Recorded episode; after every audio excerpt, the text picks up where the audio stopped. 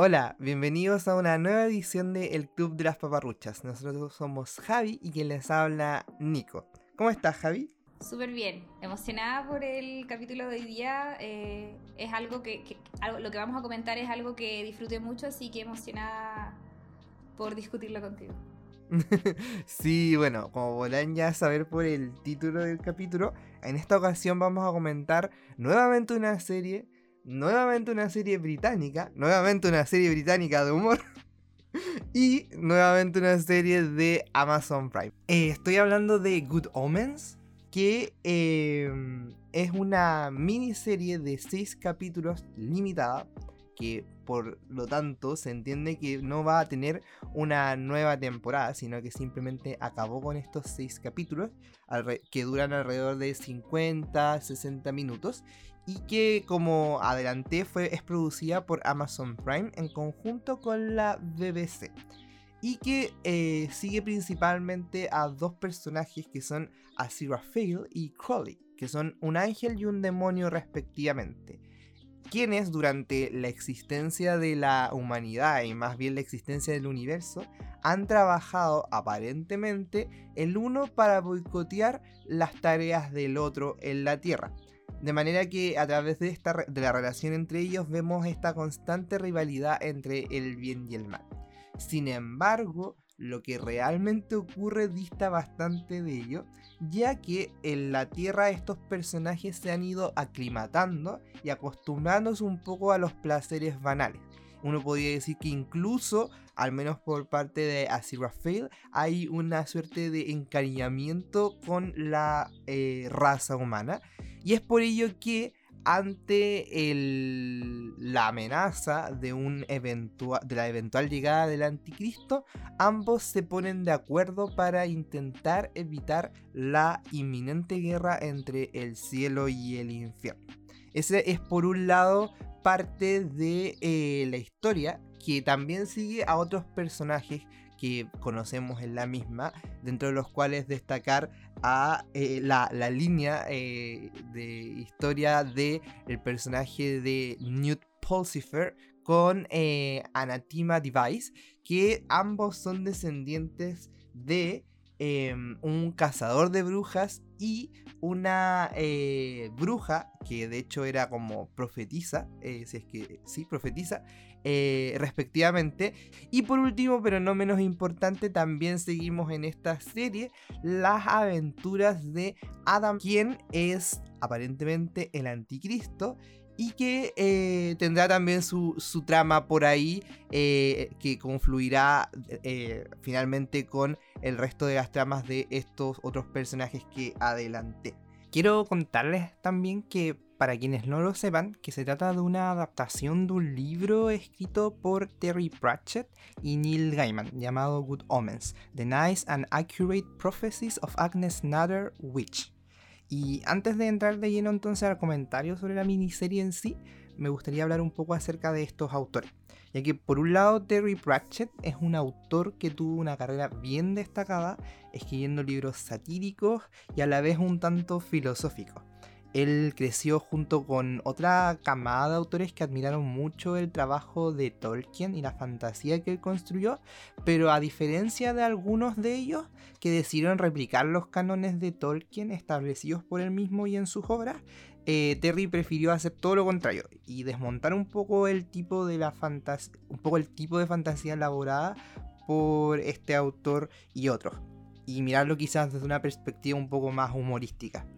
Eh, comentarles también que él fue un periodista, pero claramente lo suyo no era la no ficción, sino que la fantasía, que era lo que más le llamaba la atención, y por eso es que dejó varias sagas escritas antes de morir en el año 2015. Eh, él en ese entonces tenía Alzheimer, una enfermedad con la que vivió y de hecho hay hartos videos en YouTube al respecto de cómo fue para él vivir con la misma.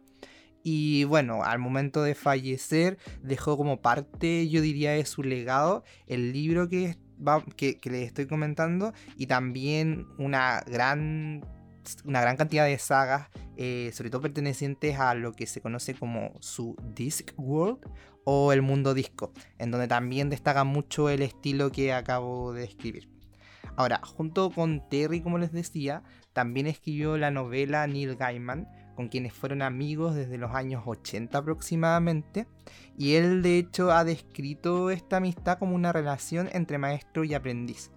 Y de hecho muchos han estimado que dicha amistad eh, se puede ver reflejada de una manera bien curiosa entre la que surge entre Aziraphale y Crowley en el libro y en la serie.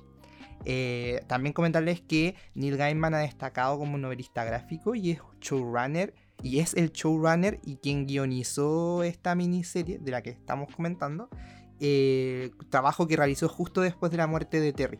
Al respecto, de hecho, hay varias entrevistas en donde Neil cuenta que fue un largo camino para conseguir adaptar el libro y que en el año 2014, justo el año antes de la muerte de Terry, este último le escribió una carta en donde le pedía que fuera él quien hiciera la adaptación de la serie.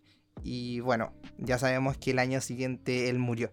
Entonces Neil contaba que no estaba en Inglaterra, voló al funeral y a la vuelta del viaje comenzó a escribir el primer capítulo y en definitiva el guion de la serie, con la única condición de que el guion y la serie y el producto final tenían que ser hechos pensando en que el producto le fuera a gustar a Terry pero siempre consciente de que si Terry hubiera estado vivo, lo hubiera hecho un 17% mejor.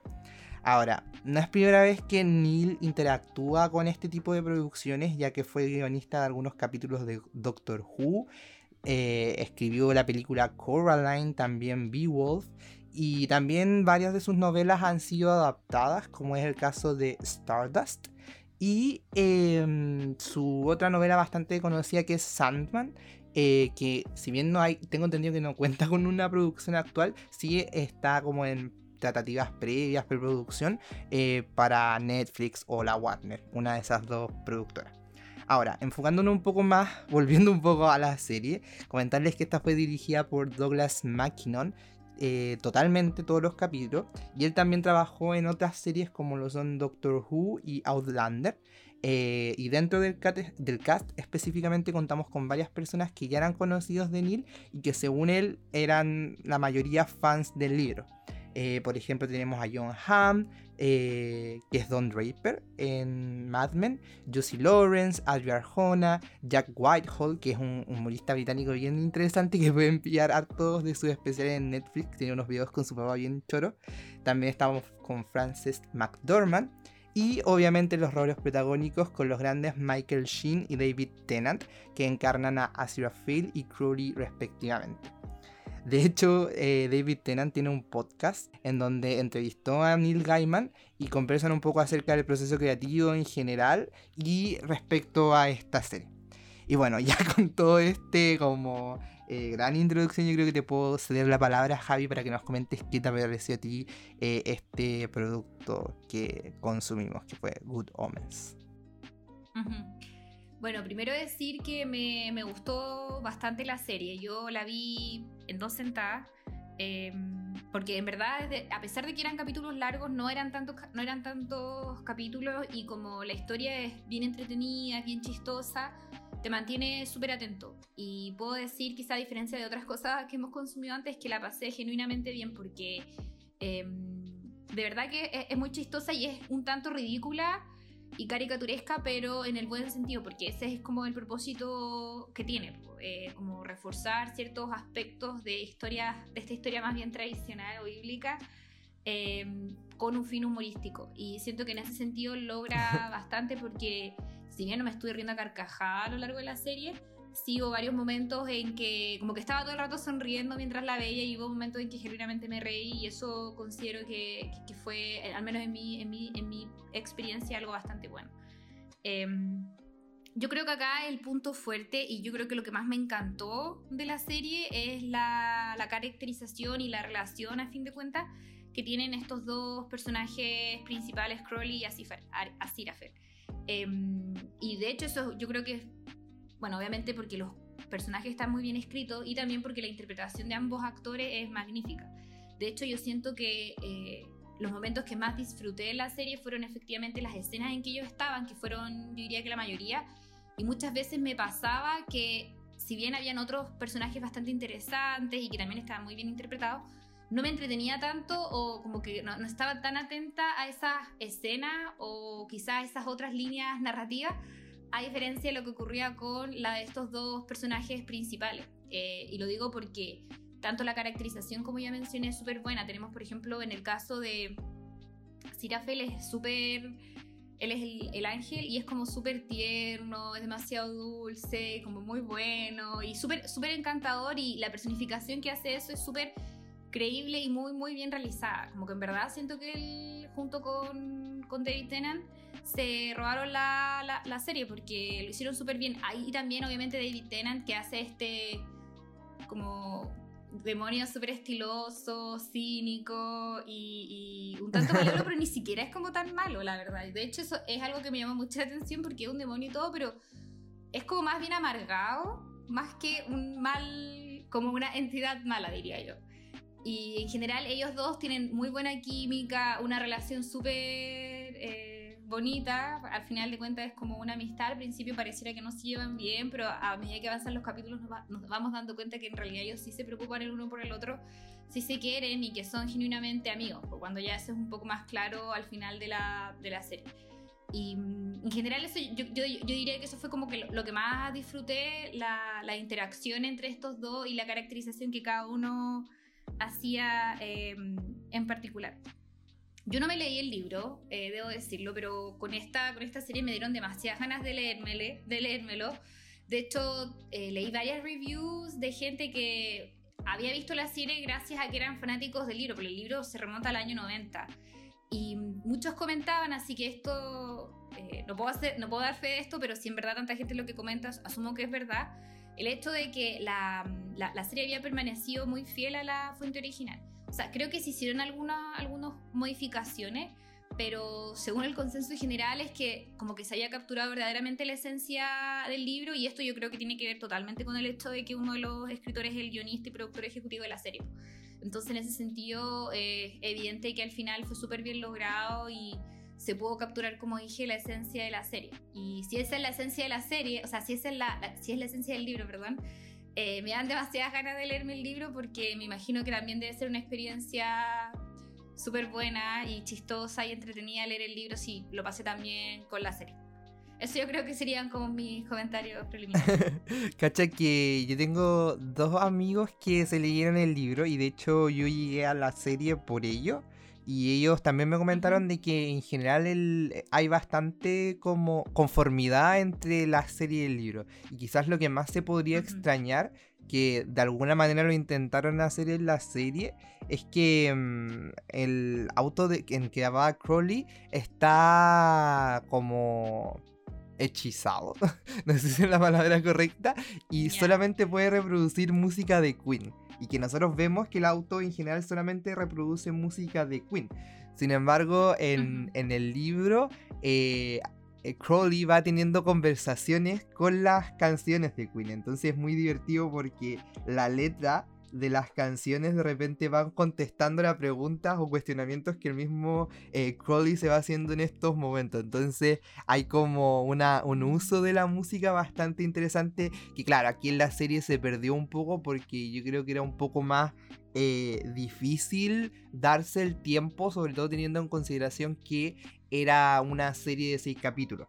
Y a partir de eso tomarme para lo que podría ser como mi comentario general que es que a mí también me encantó la serie, esta ya es la segunda vez que la veo, podría haber sido la tercera si es que no hubiera no me hubiera detenido en medio de la pandemia de verla. Y, claro, como dices tú, es una serie bastante mm, es cómica, eh, pero también es como súper livianita, como que por mucho que trata temas que podrían ser densos, eh, no es su afán, no es su afán yo creo como profetizar respecto al bien y al mal, sino que es parodia de reírse de cosas que uno típico dice, no sé, por la misma pregunta es, oye, pero si Dios es tan bueno y Dios nos ama, ¿cómo es posible que como que nos mande, no sé, una pandemia que está matando a miles de personas? ¿Cómo puede ser que esto esté en el plan de Dios? Se lo cuestiona, pero tampoco es como que busque dar respuestas a eso, como que se ríe nomás, hace una murada de ello y, y, por eso yo creo que se siente tan livianita. Plantea preguntas y cuestionamientos que todos tenemos, los evidencia, se ríe un poco de ellos, pero no, no está tratando de ser como la Biblia eh, de las respuestas a las preguntas sobre la Biblia, ¿cachai? Entonces eso es, es, rico porque es novedosa, siento yo, es bastante original, yo no creo haber visto o no recuerdo eh, otro producto en donde tengamos como esta suerte de alianza entre un ángel caído o demonio que era Crowley y este ángel propiamente tal que era Aziraphale en una relación que como tú dijiste bastante jugosa. De hecho yo debo decir y, y, comparto con una amiga que vio la serie también que igual shipeábamos a, a Zero Field con Crowley. Con Crowley. Y, y, no es, o sea, no, puede ser como una visión demasiado sesgada por nuestra parte, pero no, no estamos solos. Hay como un gran fandom que, que shipea a estos dos personajes, porque como tú decías, tenían una gran química. Eh, yo creo que salía de las pantallas y uno como que de repente los diálogos o la manera que actuaban o miraban como que uno le, estremecía el corazoncito y decía como hay algo acá lo cual igual le pone como un poco de salseo a la, a la serie porque o sea porque ya tenemos la, la, la amistad entre un ángel y un demonio que supuestamente son de bandos contrarios, pero ¿qué pasaría si tuviéramos este romance gay entre estos dos personajes? Entonces sería muy gracioso también verlo así. Pero yo creo que eso reposa sobre todo por la buena química que tenían estos dos actores que como tú dijiste yo creo que también se roban la pantalla eh, uno quiere saber más de qué está pasando, de qué planes están urdiendo. Em, y quizá eso puede ser un defecto a la larga de que las demás tramas eh, no se hagan, o sea, no es que no sean interesantes, pero como que no son tan atractivas como la otra. Igual yo creo que las disfruté también, pero como tú. Em, a veces como que necesitaba un poco más de Crowley y a, y Zero Fail. Y que de hecho se agradece un poco lo que hacen en el tercer capítulo al inicio cuando tenemos como estos 15, 20 minutos de solamente ellos como en sus relaciones. Pero en síntesis es una serie que me gustó, que tiene un humor muy británico, yo creo que hay que estar preparado para eso. Em, como ya fuimos como adelantando un poco eh, cuando hablamos Fleabag. Y también eh, siento que tiene una estética que eh, es, no sé si me siento como con la autoridad para decir que es muy británica, pero sí debo decir que en muchas producciones británicas he visto como el mismo tipo de efectos especiales que uno si la viera como en producciones chilenas diría como, oye, esos efectos son terribles chanta, pero acá uno como que los disfruta y dice como, ya, es parte de, es parte de la puesta en escena, es como una estética y que de hecho se parece un poco a lo que en, algunos, en algunas partes se hacía en Doctor Who, que de hecho es una serie en donde participó Neil Gaiman como guionista de un par de capítulos y que David Tennant también participó como eh, em, uno de los tantos Doctor Who. Entonces yo creo que con eso hay que ir en mente para saber qué es lo que se va a encontrar uno. Porque tiene, como decía, estos efectos y este humor que son bastante característicos, pero que yo tengo claro que pueden no ser gusto de todos.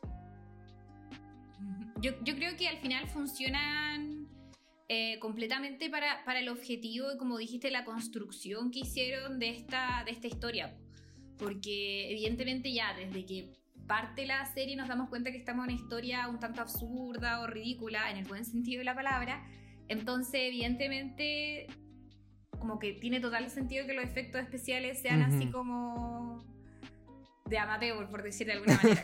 Como que está súper, es muy consistente al final con la historia que se nos está presentando, que es un tanto absurda, que los efectos especiales también sean un tanto absurdos.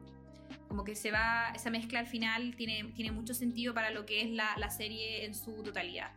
y también en cuanto al guion, los diálogos y todo, que siempre como que redondan esto de ser un poco absurda y ridícula, pero al mismo tiempo súper chistosa y súper como cautivadora al mismo tiempo. En cuanto al, al, al humor que dijiste, eh, este siento, a diferencia de lo que me pasó con, con Fleabag, eh, como que este humor es el humor que a mí me gusta, ¿cachai? O sea, ya, es humor británico y hay otras cosas como lo dije también la, el, capítulo de Fliga, que a mí mi, mi, favorito es Peep Show, que igual es un poco distinto, pero al final es como una misma línea. Y siento que con Fleabag pasa en algunas ocasiones, pero acá es como... Es muy distinto, siento. O sea, sigue siendo al final humor, humor británico, pero al final es un humor mucho más... Eh, no más inteligente, porque al final el humor de Fleabag igual en ciertas ocasiones es inteligente, pero como harto sarcasmo, ¿cachai? Uh -huh. Eh, es como un humor. Eh, es distinto, en mi opinión. A, a pesar de que es, es, de como de lo mismo, pero al mismo tiempo es súper diferente. Por eso a, a, mí, a, mí, me gustó mucho. Pues si hubiese sido como el humor de Flickr, que yo igual fui súper crítica respecto a eso, yo creo que la, la serie no hubiese funcionado porque al final la historia no tenía mucho que ver con, con eso en que se basa el humor de Fleabag, al menos en la primera temporada.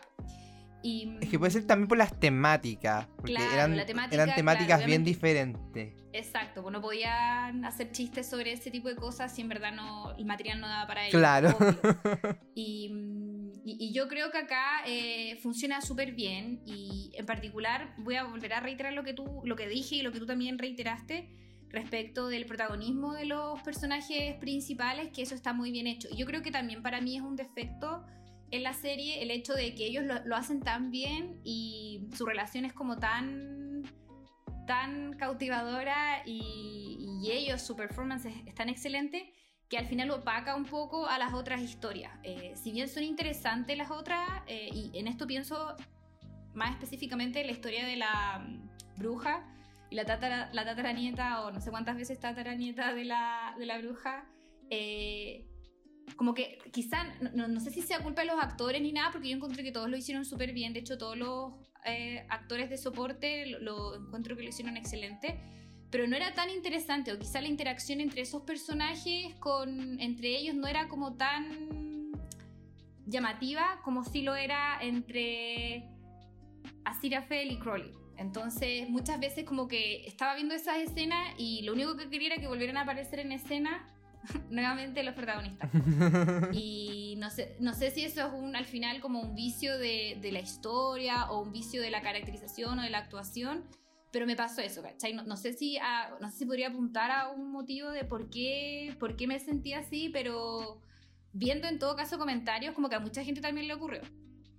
El hecho de que queríamos ver todo el rato en pantalla a estos dos protagonistas más que a cualquiera de las otras historias. Quizá porque la, la historia también es como más entretenida, aparte que se encarga la serie de mostrar como los, desde los inicios cómo estos dos, estos dos personajes, el demonio con el ángel, se van eh, encontrando, tienen reuniones, conversan, eh, hasta el día de hoy, ¿cachai? Entonces eso al final como se hace cargo de eso durante casi toda la serie en la construcción de esta relación, es que al final como que es más llamativa o, o, como que cautiva mucho más a la audiencia que las otras historias.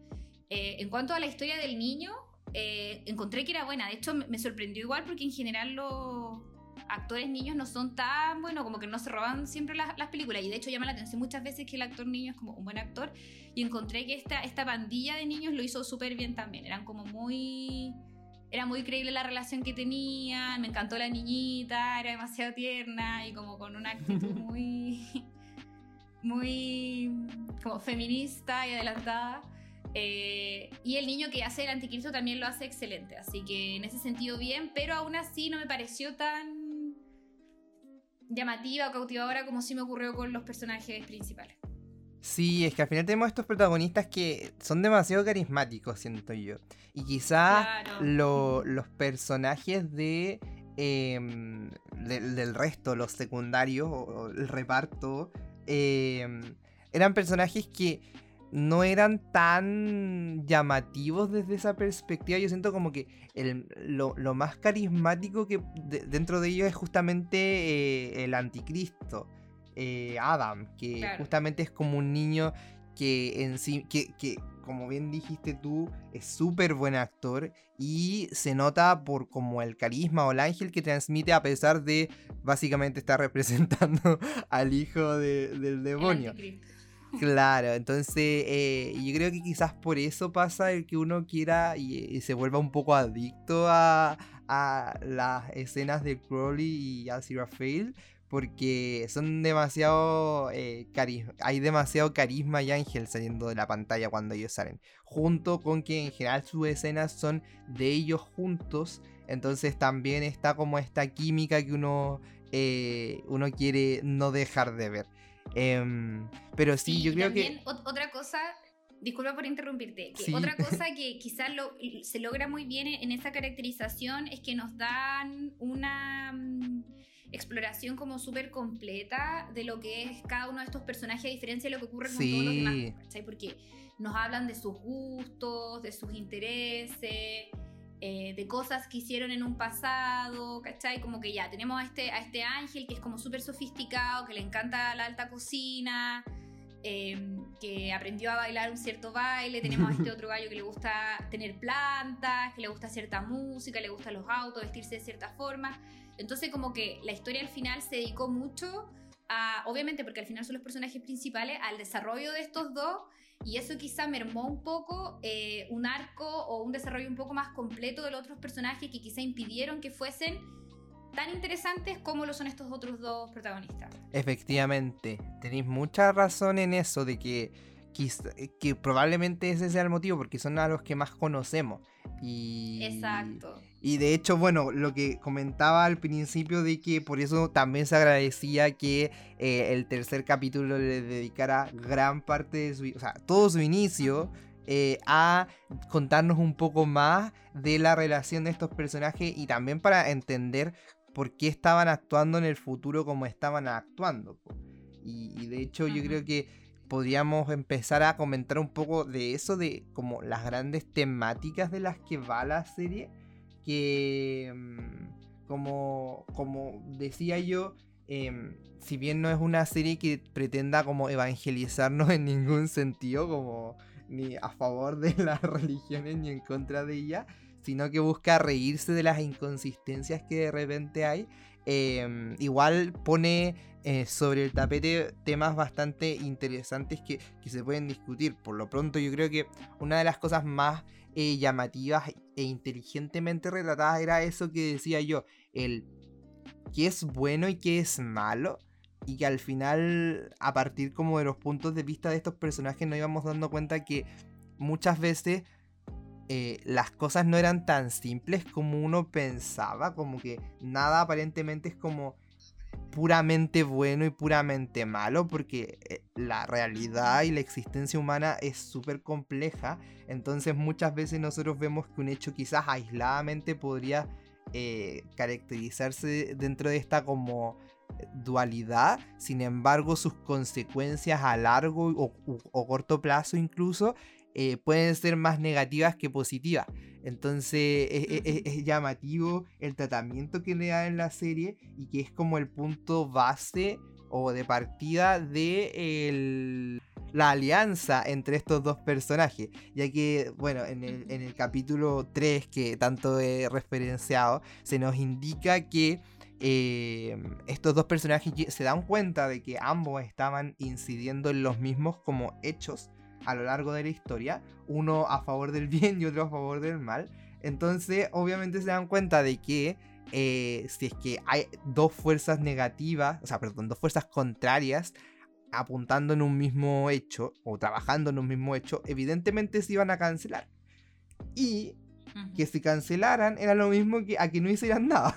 Entonces se dan cuenta de que al final esta guerra un poco idiota eh, que hay como entre que había en este universo entre el bien y el mal eh, era bastante innecesaria porque aparentemente los hechos igual iban a transcurrir al final casi que por la, eh, el libre albedrío o determinismo ya hay cosa como de lo que crea uno de la propia humanidad. Entonces era llamativo eso y que de hecho también trata de, de explicarse, y, pero quizás en, términos un poco más complejos, eh, en la serie The Good Place, en donde también eh, ya avanzadas las temporadas, y esto es como un spoiler para quien no la haya visto, no sé si te hago un spoiler a ti Javi, si es que la llegaras a querer ver, pero también...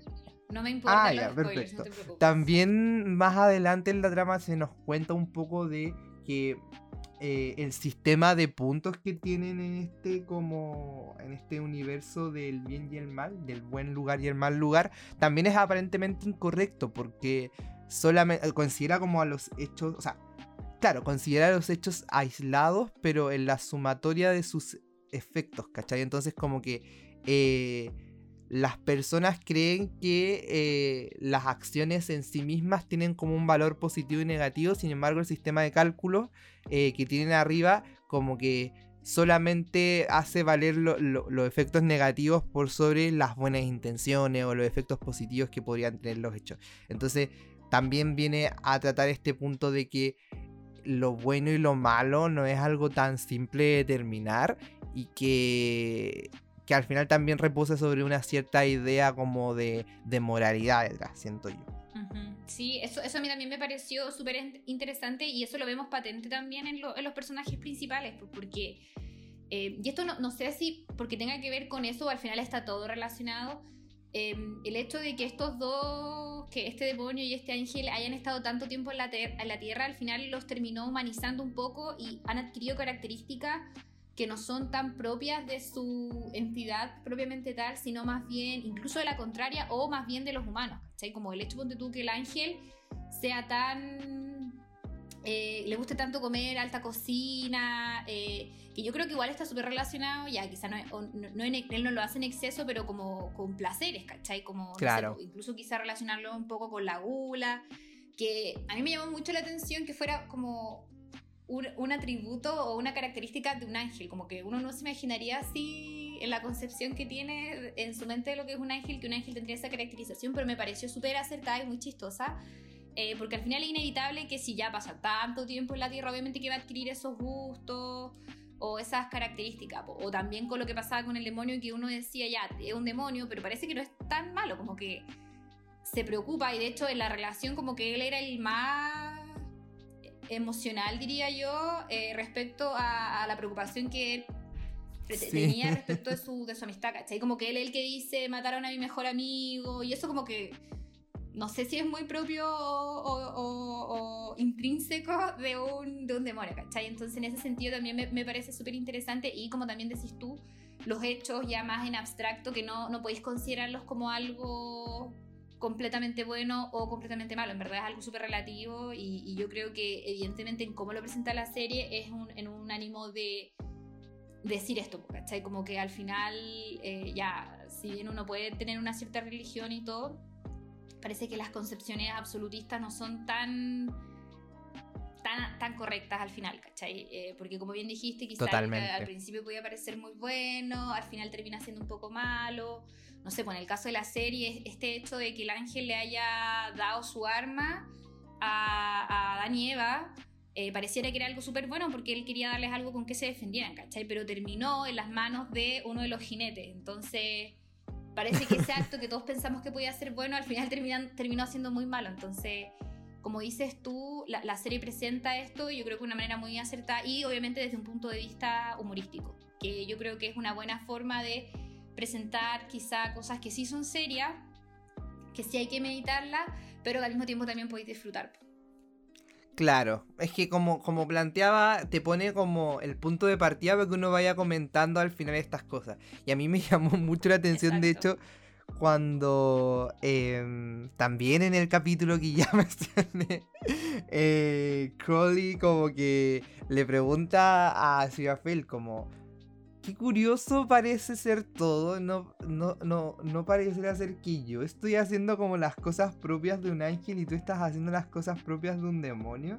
Y, eso es súper llamativo porque al final vemos cómo a lo largo de la historia de la humanidad han ocurrido muchos hechos que quizás en una versión como simplista de un entendimiento de cómo operan las religiones, uno diría como, pucha Dios, ¿por qué hiciste esto? Si como que se supone que tú nos amas, nos creaste para sumergirnos en este dolor y, eso como que viene, eh, al menos nos cuentan en la serie, como de la mano de muchas acciones que tuvieron que ejecutar eh, a Cyberfail y me imagino que en otros puntos de la Tierra otros eh, ángeles que estaban interviniendo y que parecían ser como hechos súper negativos para la humanidad, mientras que Crowley aparentemente como que em, por su parte hacía acciones que eran más bien que uno podría calificar como positivas, como lo mismo de Adán y Eva, que era que al final,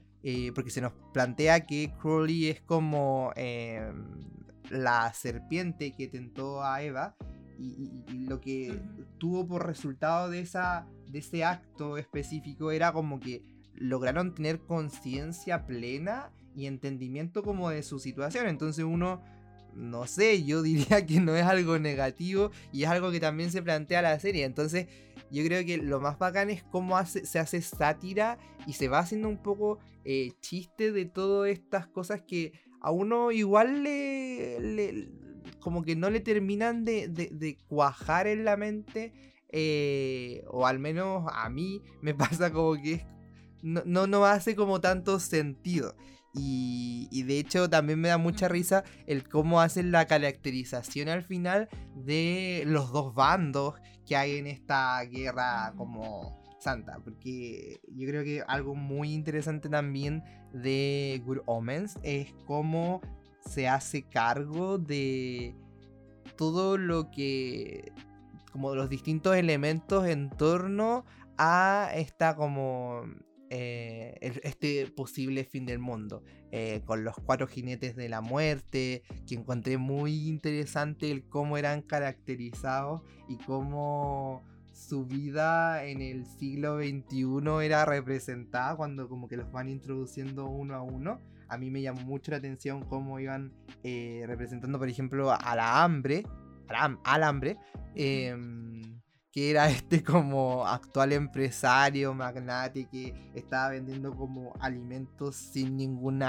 contenido como nutricional detrás y que vendía como, claro 100% sintético todo sintético y que vendía como su estaba como haciendo una o sea, ofreciendo su, su alimento a franquicias. Por otro lado, el tema me dio mucha risa también la escena de la guerra, cuando aparece como justo en la, en la firma de paz, como del conflicto en este, en entre estos como países que a mí, a mí, a mi parecer eran como básicamente Medio Oriente y Estados Unidos, como una alusión a eso. Eh, entonces era, era llamativo cómo la serie también se iba haciendo cargo de esto. Y por otro lado, como decía, la caracterización de estos bandos eh, en específico de como todos los demonios que vemos, como Belcebú, Haster, eh, y por otro lado, todos los ángeles que vemos, como em, el, arcángel Gabriel, que de hecho yo siento que es como una es uno de los elementos que no eran parte de libro eh, con tanta profundidad como si lo fueron en la serie, que yo encuentro que fue súper interesante. Fue demasiado llamativa la incorporación de este personaje, que al final era como un burócrata, que era como las cosas tienen que hacerse, hay una guerra que está como profetizada desde hace más de 6.000 años de humanidad, y por lo tanto como que tiene que llevarse a cabo, como que sin cuestionarse mayormente cuáles eran las implicancias de esta guerra, que, cuáles eran los posibles resultados de la misma. Eh, lo importante, como decía él, si no hay guerra, ¿cómo vamos a poder ganar? Entonces, como que nuevamente caemos en ese punto de como, ¿cuál es el verdadero sentido de esto? Y uno podría decir que igual es como medio existencialista al final la serie.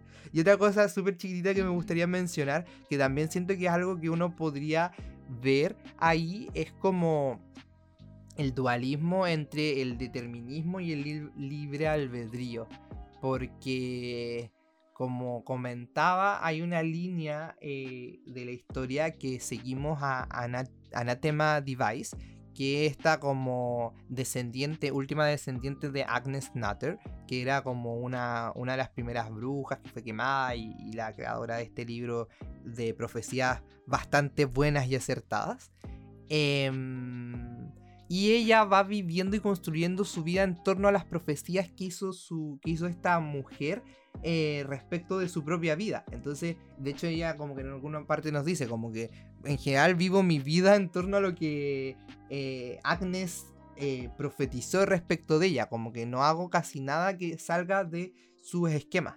Y eso versus el libre albedrío que en cierto punto intentan retener los personajes de eh, así va Fairly Crowley. Yo siento que es un bonito paralelo al final, porque tenemos a este como ser humano súper regido por sus creencias y su determinismo, versus eh, a Crowley, que son como estas figuras eh, celestiales eh, y demoníacas, por otro lado, que eh, tratan de aferrarse a la libertad que habían conseguido en la Tierra y mantenerla, pues mantener su libre albedrío y eh, rebelarse al final contra aquello que no les parece correcto, ya sea para bien o para mal de ellos y de la humanidad. Sí, a mí también me, parece interesante eso, especialmente lo que señalaste primero. Em, acá yo creo que una crítica explícita, más bien. No, iba a decir implícita, pero en verdad yo diría que es explícita como en esta, en esta exposición un poco absurda de lo que sería que una guerra tuviese lugar. Como que tenemos estos dos personajes principales que son más bien eh, peones como de, los respectivos bandos, que se dan cuenta que en realidad, y por el hecho de haber pasado tanto tiempo en la, Tierra, como que le han agarrado cariño y así también a los humanos, que por qué tiene que haber una guerra, como que al final eso lo único que va a crear es más caos, destrucción y en verdad no, no es algo bueno, ¿cachai? Eh, versus lo que dice, lo que decís tú como ya, si la profecía dice que tiene que haber una guerra entre estos dos bandos, porque lo importante es saber quién es el ganador, tiene que tomar lugar sí o sí. Y incluso me llama la atención de que la, el bando bueno de los ángeles no se dé cuenta de esto, como que al final, no sé, pues si yo, yo pienso en algo bueno, como que eso siempre va a ser eh, evitar lo que produzca caos, lo que produzca destrucción, pero al final el motor de ellos más que eso, como evitar caos y destrucción, es ser vencedores, pues, ¿cachai? Porque ya lo fueron en un momento, entonces quieren volver a repetir el triunfo, que es algo súper eh, como vanidoso, a fin de cuentas, ¿cachai? Como que no, eh, no, no, no, tiene en consideración el bien mayor, o el greater good, como le decían, como le decían ellos en la serie. Entonces, eh, es bacán al final darse cuenta que ya, como que no podemos ver sensatez y sentido común por parte de estos dos bandos, o los altos mandos de estos dos bandos, versus lo que ocurre con estos dos con estos dos personajes principales que se dan cuenta como en verdad no, es bueno que haya una guerra como que lo mejor que podemos hacer es todo lo posible para que se evite a pesar de que los altos mandos digan que es algo inevitable ¿cachai? y por suerte son exitosos en su en su cometido o en el propósito que tenían y al final yo creo que como dije es una crítica explícita de lo absurdo que es que una guerra tenga lugar ¿cachai? como que obvio que en ningún punto de vista, por más que haya alguien que como que merece reinar o que merece ganar por el hecho de que son buenos, eso no quiere decir que, o al final esa es una concepción súper absolutista nuevamente, porque qué es bueno, qué es malo. Claro. Em, como que no tiene ningún sentido que, que, tenga lugar una situación como esa, porque lo único que provoca es más mal, ¿cachai? Como que no tiene, no, no tiene que ocurrir, y es bacán cómo eh, lo defienden estos dos personajes, y ahí está obviamente la, la la crítica de que las guerras no son algo que, deberían tener lugar jamás.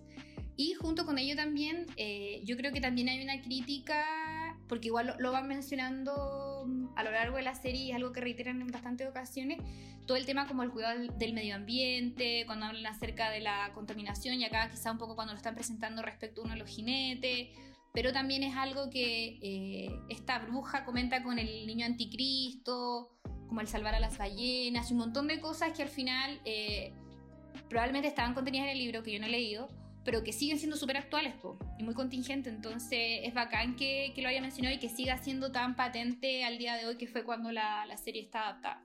Sí, bueno, buenos acotamientos hiciste, Javi. La verdad, yo no, no había caído en cuenta en eso de la crítica a lo absurdo de las guerras, pero eh, verdad está súper patente y es, y es muy real. Al final uno cree que yo siento que en estos conflictos pasa eso que tú bien dijiste, de que hay un bando que cree tener la razón y de, saberse como lo mejor para em, un territorio o para ciertas personas, como ocurre actualmente. Y, y, no necesariamente es así, es bastante conflictivo al final, porque es como sobre todo esto de los medios que tú usas para alcanzar tu fin que, es como lo, más conflictivo ahí. Es como, vale la pena, eh, en, el, caso de lo de la serie, como matar a toda la gente para justamente, o no sé si a toda la gente, pero no, sí, pues porque era el fin del mundo, así que destruir a la humanidad para como probar tu punto de que eres el bando mejor, que el bien es más bacán que el mal, y no sé, ¿cachai? Como que era lo que, que estos personajes trataban de eh, hacer. Y, bueno, a propósito de, lo que mencionabas respecto de eh, el tema del medio ambiente también, em, yo creo que efectivamente hay una crítica ahí también, porque de hecho parte del motor y de la suerte de posesión que eh, empieza a tener Adam, que es este niño anticristo, también tiene que ver con eso, pues como el destruirle el mundo actual que ya está como eh, para la corneta, para que eh, en un futuro nosotros, él y sus amigos, puedan em, tener un mundo mejor donde vivir. Y esto porque se encuentra como lleno de contaminación, de guerra, de hambre, bla, bla, bla, ¿cachai? Como cosas con las que eh, aparentemente la, la misma, o sea, es como la misma lógica de, esta guerra que también buscaba como acabar con la humanidad, pero quizás con una finalidad distinta, que por suerte eh, no se logra concretar y que me gusta, por, eso quise llevar también la conversación para allá, porque algo que me pasó y que me dio un poco de risa fue igual cómo se resolvió ese asunto de eh, el anticristo y, el fin del mundo. Em, como lo llamativo que es casi, casi un meme. De hecho, yo hace unos días mandé por un grupo de WhatsApp ese meme de que en muchas historias pasa el hecho de que, no sé, pues tenéis como al bando A, que supuestamente es como el bando de los malos, y que, no sé, pues lleva su vida parándose para un determinado cometido, y como que es un personaje súper pro, con habilidades, no sé qué, bla, bla, bla, versus el como héroe que en verdad es como alguien súper, que uno pensaría como súper me, que no se preparó nunca para una gran guerra y que como que termina ganando por los clichés de como el poder de la amistad, el poder del amor, el amor de sus padres, que de hecho pasa un poco en Harry Potter, como que tenemos a Voldemort que literal es como un mago terrible invencible, que ni... ni eh, ¿cómo se llama? Dumbledore eh, había podido como derrotar y de repente llega este pendejo que es Harry Potter como que ya es súper bacán y todo eso, pero como que carece de toda la educación o formación eh, que tanto Dumbledore como eh, Voldemort tenían. pero como tenía el poder del amor, lo, lo logra vencer. Y que lo mismo ocurre acá un poco con Adam frente a eh, como por un lado los jinetes, eh, los cuatro jinetes de la muerte que son destruidos por sus amigos, como por decir, yo no creo en ti, tú no existes, o como que no, yo creo en la buena, en la comida saludable y cosas así. Y por otro lado, em, al final de Adam frente como a su padre, Satanás, que el demonio que les dice como, tú no eres mi padre, un padre no eh, aparece a los 11 años de haber nacido para decir hola y después despedirse. Igual eso es como un guiño a los papitos corazón, siento yo. Pero mi punto es que como que igual me llamó un poco la atención la forma de resolver el conflicto. Como que lo encontré un poquito básico, pero siento que igual era un poco parte de la línea que tenía esta historia de lo absurdo que intenta hacer y como claro. ridículo. Al final es lo mismo que pasaba con los efectos especiales que eran como de computador, de no sé, del 97, ¿cachai? Como que al final, todo al final va en orden a que es una historia absurda, ridícula, pero al mismo tiempo súper chistosa. y, que, trata al final, como bien dijiste tú, de hacer sátira de como estas historias tradicionales eh, bíblicas, ¿cachai? Y mm, sí, a mí también me, me pareció eso absurdo, ¿cachai? Pero al final como la, el, la, historia o la tónica todo el rato ha sido absurdo y, y, ridículo. No, no me sorprende y al final te produce esto como de reírte más y que en verdad sí que chistoso. Lo pasé bien viéndola. Esa, debo decir que esa escena igual fue muy... A pesar de que era muy tensa, muy... La disfruté harto. como que se me hizo sí, agradable. Era chistosa. Sí, Ujú. efectivamente. Oye, y yo creo que... Yo no sé si tienes algo más que comentar, Javi. Sí, habían algunas cosas que quería comentar. Primero, no había hecho referencia a lo que mencionaste acerca del ángel Gabriel. Eh, que sí, yo también había leído que él, que él no, no, tenía un protagonismo tal en el libro. No sé si siquiera salía, pero acá como que evidentemente es súper importante el personaje y me encantó cómo lo hizo John Hamm. Eh, otras escenas de las que disfruté mucho y donde no necesariamente estaban los dos, los dos protagonistas. Como que él en verdad, en las escenas que tuvo que realizar, que no fueron tantas, eh, lo hizo excelente. Así que muy, muy bueno el trabajo del actor y la interpretación de este. Este era, era, era como un jefe, como bien decís tú, un burócrata y un jefe un poco detestable. Eh, al que está bien odiarlo, ¿cachai? Como que Sí. eso sentí que era el- eh, eh, como la interpretación de este personaje. Y lo otro es que un comentario final más que nada me gustaría mm, decir eh, que este formato de las miniseries siento que es algo que está se está instalando así como con harta fuerza últimamente, sobre todo por las plataformas de streaming. Y es algo que en verdad me siento súper contenta y que agradezco mucho, porque mm, siento que es como un, un, formato que permite como mantener la integridad de una obra y así también la integridad de un autor, ¿cachai? Y de su obra al mismo tiempo, porque muchas veces pasa que, no sé, pues como que se genera un muy buen producto y ya los fans empiezan a pedir, no, segunda temporada, como que en verdad la historia es súper buena y yo también me ha pasado, como que uno quiere seguir sabiendo qué pasa, pues obvio. Si al final uno termina súper enganchado, queriendo a los personajes, obvio que voy a querer seguir viéndolos, pues. Pero muchas veces eso no tiene que ser así porque la historia de repente termina y está bien que terminen en ese, ese lugar y que nos hayan dejado con cierto final y los personajes en cierto estado y todo lo que ello implica, ¿cachai? Y siento que muchas veces eso no se logra porque al final, no sé, pues como que la... Al final yo creo que es un tema de plata, a fin de cuentas, como que el, el, propósito de la productora, lo que sea, es seguir generando dinero con ese producto, como quizá lo que ocurrió un poco con The Handmaid's Tale, que yo amé la primera temporada, encontré que estuvo excelentemente realizada, y la segunda ya quizá igual fue buena, pero no fue lo mismo, ¿cachai? Como que sentí que eh, pasa un poco esto de que se pierde un poco la, la, la, integridad de la historia y porque al final los guionistas tienen que empezar a trabajar con material, o sea, como que de sus cabezas y ya dejan de tener una fuente. Eh, muchas veces se pierde la esencia o se pierde la, el corazón que tiene la historia. Y acá, según lo que tengo entendido, no se va a volver a hacer una, una segunda, o sea, no se va a hacer otra temporada porque al final es la historia del libro y punto. Y eso lo encuentro acá, ¿cachai? Como que no. Que, sea esta la adaptación del libro y punto, y que no vayan a sacar otras temporadas porque al final eso podría terminar arruinando la obra. Así que en ese sentido, como que me siento súper eh, contenta que sea un formato, como empecé diciendo, que, esté eh, ganando harto terreno. Y lo mismo pasó, por ejemplo, con otra serie que comentamos que fue Gambito de Dama, o también lo que pasó con Normal People, que también son series limitadas donde no se van a hacer segunda temporadas para así mantener la esencia de la historia, porque al final, porque al final están, a fin de cuentas, están adaptadas a, o sea, es una adaptación de, de esta fuente original y nada más, ¿cachai?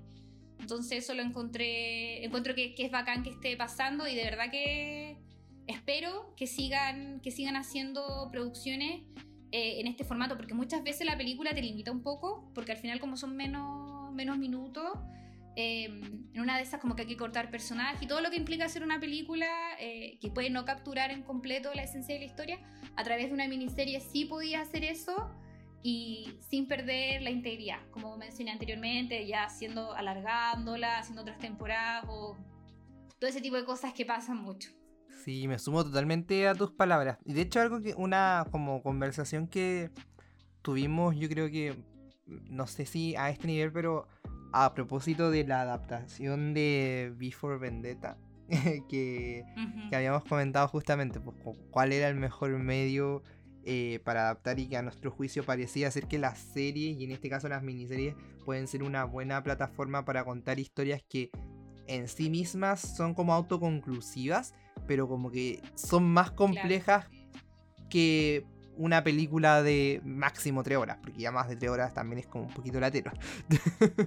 Entonces, como que igual se entiende, o sea, eh, eh, yo considero como tú que es un muy buen recurso y que de hecho, bueno, también pasó con Watchmen, que es como una miniserie limitada de ocho capítulos, si no me equivoco, eh, de un producto de Alan Moore, que también se entiende que no va a tener continuidad pero eh, y que en ese mismo sentido uno la siente al final como súper bien concluida. Igual dejar la puerta un poco abierta, pero, pero en sí misma está bien contenida y yo creo que se agradecen porque de repente eh, a uno le, da lata eso que decís tú, pues como el desgaste de los productos.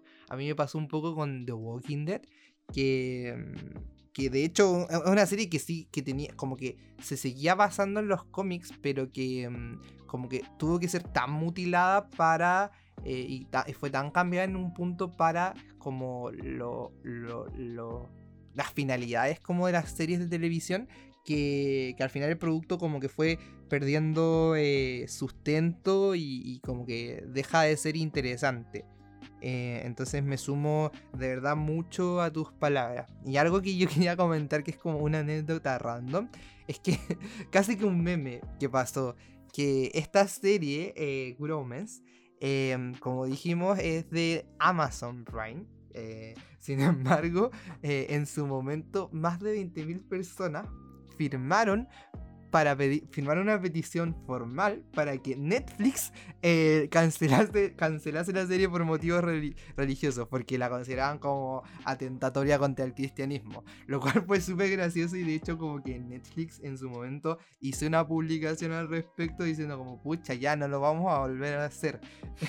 y que después como que Amazon también en, su, en sus redes sociales comentó como como echándole leña al fuego, comentó como, si vos Netflix cancelen Growmans y nosotros vamos a cancelar Stranger Things, como haciendo alusión a como la, la, la, esta, la, la, confusión que había al final por el público. Y lo curioso al final es que... Yo también leí eso. Sí, y lo curioso... Es... También leí eso y me pareció muy, muy ridículo. Eh, por la confusión, pero más que confusión, yo creo que ignorancia de ese grupo cristiano que firmó la cosa, que son gringos a todo esto. me sorprende, en verdad, demasiado la noticia.